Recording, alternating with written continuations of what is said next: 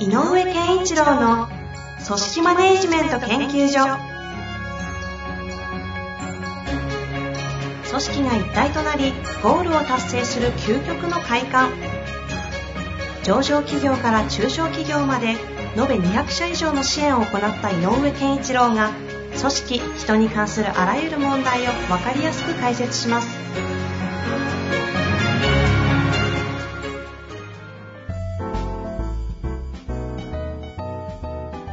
んにちは、遠藤和樹です。井上健一郎の組織マネジメント研究所。井上先生、よろしくお願いいたします。よろしくお願いします。さあ、今週も始まりましたが、なんかだいだいぶ暖かくなってきたし、いやー、ねですよね。私結構、あの、寒寒い側の方にいるんで、そうだよね。今日あたりは結構こっち東京は暑いですね。東京今どんなもんですか？今日は27度かあるんじゃないかな。あいや、あそこ今ちょうど、ん梅雨時期ですよね、この収録してるタイミングで。もうちょうど梅雨入りって、もう言う言うか言わないかぐらいの感じになってくるんじゃないの？って感じですよねうん。多分これ放送のタイミングが、もう完全に初夏って感じの。そうですね。がっつり暑くなってるだろうという感じこです。の放送を聞くときには、おあれだもんね、きっと、オリンピックはやるかやらないかははっきりしてんだろうね。いやー、ですよね。っていうかもう60日切ったこのタイミングではっきりしてないことの恐ろしさそうだよね。ありますけど、はい。今週も行きましょはい。う。さて、えっと、今回の、えっとご質問なんですが、えっと、経営者男ですっていう、あの、あれですね、ニックネームになっております。行きたいと思います。はい。えー経営者男です。社員は10名程度ですが、女性の割合が8割です。昨日始まりということで、マネジメント職の者が社員それぞれと面談をしました。私は基本外に出ているため、あまり直接関わることはありません。業務連絡や朝礼などでたまに話すくらいです。すると女性メンバーから社長にも話を聞いてほしいし、話しかけづらく寂しい部分もあるとフィードバックがあったと聞きました。私としては現状プレイヤーも兼ねているので、マネジメントは職務のメンバーに託したいと思っています。しかし、社長として向き合っていかないということもえ思っております。今後の組織発展のためにどのようにしていくべきでしょうかということですね。あの、10名程度で、えーと、まあ女性が8割ぐらいで、でもこの方が、えーと、プレイヤーとしてかなり、えー動かない、動くっていうことで言うと、ななんて言ったらいいのかな、あのー例えば僕らみたいなコンサルタントとか、なんかそういう仕事をしている人。の事務所ってそんな形式の場合結構あるじゃない？そうですね。うん。つまり、えっ、と、そのトップにいる人自体が、商品化してるというか。そうそうそうそう、あの、商品なので、その人が動くので、会社としては、マーケティングとかそういうことは回しているけれど、えっ、と、商品を、う直にこう商品を提供するという場にいるわけではないと。うんうんうん。いうようなパターンの場合も結構こういうことがあるし、まあそうじゃない場合にも、えっ、と、トップ営業で回らないといけないので、うんあの、うーん、いろんな意味の商品提供だけで、営業っていうかな、営業みたいなところでトップが動かないといけないよとか、いうことで、まあ、あの、トップがやらなきゃいけない役割がはっきりしてる会社っていうのは10人ぐらいだと結構多いかもしれないですよね。はいはいはい。うん。で、えっ、と、トップが営業や、トップ営業しなきゃいけないよねっていう会社であれば、もしこの事業で大きくなるとすれば、えーいずれトップ営業だけでは成り立たなくなるので、営業部門がね。というと、営業部門というものがしっかりと、あの、成立、えー自立していかなきゃいけない方向に、いずれ来るよと。30人、50人になってってうんうんうん。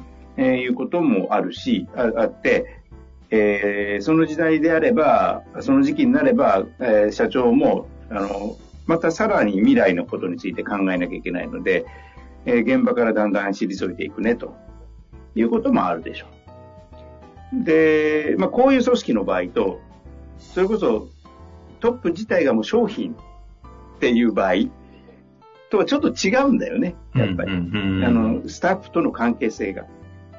だから、前者で言うと、いずれえー8人かもしれない、もっと増えていくかもしれないときに、えっと、会社全体で、えーかえーそ会社が持たな、企業として持たなきゃいけない機能を、えー全部、あの、全員で網羅するんだよ、というような方向で組織づくりがされる会社であれば、いずれ、えーさっきも言ったように社長は現場の社長から経営っていう方向に大きく、えーと、ウェイトをしあのかけな、かけていかなきゃいけなくなるので、いずれ現場をしっかりやってもらわなきゃいけないうんうんということで言うと、えっ、と、なんていうのかな、今は現場のリーダーでもあるってことになっちゃうのよ、これ。うんなので、えーやっぱりその、その意味から、えー一人一人の社員、10人であれば一人一人の社員さんと、ちゃんと向き合う時間は作ってあげた方がいいかなと。思います。でなぜならば、この会社はどこへ向かおうとしてるのか、で、みんなにはこういうことを期待してるんだよっていうことをしっかりと言うことが大事なので、えーと、い、いまだの、いい意味での将来に対する会社の、えー発展的姿のイメージみたいなのを語っていくっていうのは大事だし、その上でみんな何困ってんの？みたいなことを聞くことは大事だと。で、さっき言ったトップがしあの商品の場合には、えっ、と、今言ったような、その、みんなで頑張っていかなきゃいけないんだよね。会社の将来はこうなるよっていうことって、あまりイメージしづらいかもしれない。参加してる。うん。つまりこう、ある意味ちょっとバックヤード的なことをサポートしているような人たちが増えてうるので、ん。うんうん。だから、社長がうちの会社はこうなるよって言っても、自分たちの実感値として、えーなんかこう、捉えにくいというのなるほど。うん。っていうことが起こるので、えっ、と、その部分の会話は必要ないかなと思う。その部分っていうのはその将来的なそうそう。将来とか、えーと、この会社こうしていこうと思うんだよねと。で、みんなにはこういうこと頑張ってほしいんだけど、なんかあるみたいなことは必要ないかもしれない。ただ、えっ、と、バックヤード的に支えてくれてる人たちなので、ある種の、えっ、と、えーどんな気分で今いますかっていう情報は、こっちから取りに、あれ、トップから取りに行ってあげてもいいと思うのね。なるほど。うん。あの、気持ちをやっぱりちゃんと整えておいてあげるっていうのは、うんうん。この人のために頑張ろうって思ってもらえるような状態を作った方がいいので、えっ、と、その意味でも、その意味で、えっ、と、一人一人とちゃんと話す機会っていうのはやっぱりあった方がいいかなと。で、今言ったように意味は違うんだけど、どっちの場合にも、やっぱり10人規模だと社長さんできれば、えっ、と、一人一人と話す時間は設計してほしいなとは思います。はいはいはい。うん、大事だと思う。その効果と目的は違うんだけどね、今言ったように。なので、えっ、と、で、できるんであれば、えっ、と、例えば10人ぐらいであればね、毎週何曜日かの朝、朝礼後、朝礼の後、30分間は、社員さん、あ社員一人一人と面談する時間でも作って。交代で、や、あの、話してあげるとかね。なんか、そういう時間を設定しちゃった方がいいんじゃないかなと思うね。なるほどですね。うん。僕の知ってる人で、かつて、まあ、あの、かつて知ってた人で、最近お付き合いはないんだけど、もうね、えっ、と、あ朝30分間は、あここの社長は面白いね。アルバイトと話す時間ってうん決めてて、とにかくアルバイトの人が、えっ、と、まあ結構大事な戦力だったりするので。社員よりも、社員は会議の時に話すからいいけど、アルバイトは話せないからして、もう、アルバイト一人一人とね、もう30分時間作って、えー、大体2週間ぐらいで全員と話すとか言ってたかな。でも毎日の日課にしてるって人いて。仕組みにしちゃってるんですね。そこの問題意識をだちゃんと掲げて。うん、とかね、こんな人もいた。これはちょっと違うケースだけど、あの、会長さんがね、ある会長さんが、えっ、と、2年前に、えー、と息子さんに社長を譲ったと。うんうん。で、なんか、まあ、その方はあの評価制度のことについて問い合わせしてきてくれた方なんだけど、で、あの、なんか新しい、えー社長の代になるので、評価とかなんか制度をね、固めてあげた方がいいと思うんだけどって言って探してるんですよ、なんて言っててね。うんうんうん。で、そのなんか話の中で、えっ、と、こ会長さん、じゃあどんな役割にやってらっしゃるんですか？って言ったら、私はもっぱら社員と話してるだけですって言ってた。は だからずーっと社員一人一人と対話をするのが私の仕事ですって言ってたからね。あ。それでどうですか？企業としては結構うまくいってたんですか？まあだからもう社長に完全に譲るんだと決めてるから、えー、僕ができることはサポートだと言って、うん、でなんでそそんなことしてるんですかって言ったら、いややっぱり社員が大事なんでと。社員が気持ちよく、ね、会社の事業のために働いてくれるかどうかが大事だっていうのは社長時代にすごくよく分かったので、で社長は忙しくてできないんで僕がやってるんですよ、やるんですよって言ってやってるって言ってた。なるほどね。うん、もっぱらそれです。井上先生のちょっと世界観に近しい感じが今、しますね、うん、その話は。あの、大事なってことなんだよね。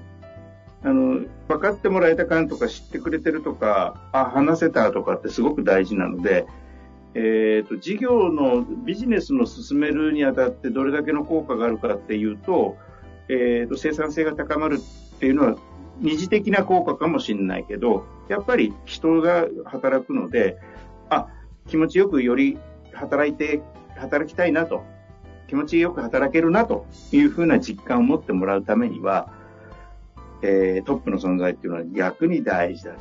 うん。うん。という概念的な話も含めて、具体的な施策も教えていただきましたが、踏まえていくと、今回このタイミングで言うと、この方は、まあ、当然、直接のコミュニケーションあった方がいいというのが前提だと思いますが。はい。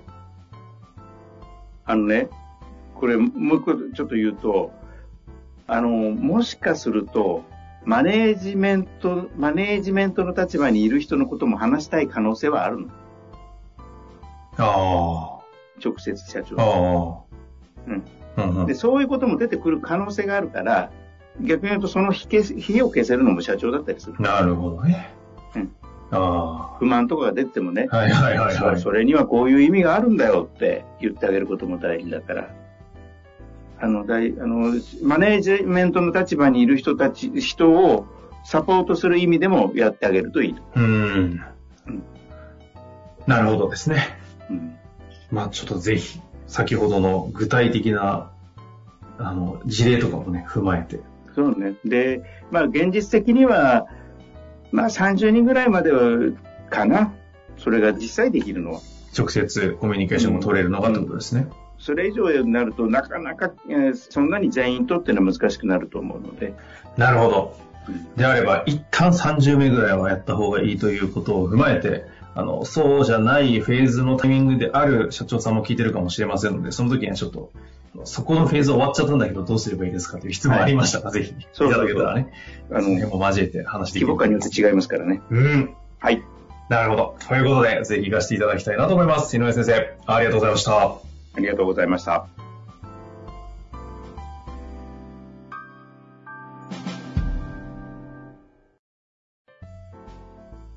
本日の番組はいかがでしたか？番組では井上健一郎への質問を受け付けております。ウェブ検索で井上健一郎と入力し、アカラクリエイト株式会社のオフィシャルウェブサイトにアクセス。その中のポッドキャストのバナーから質問フォームにご入力ください。また、オフィシャルウェブサイトでは無料メルマガや無料動画も配信中です。ぜひ遊びに来てくださいね。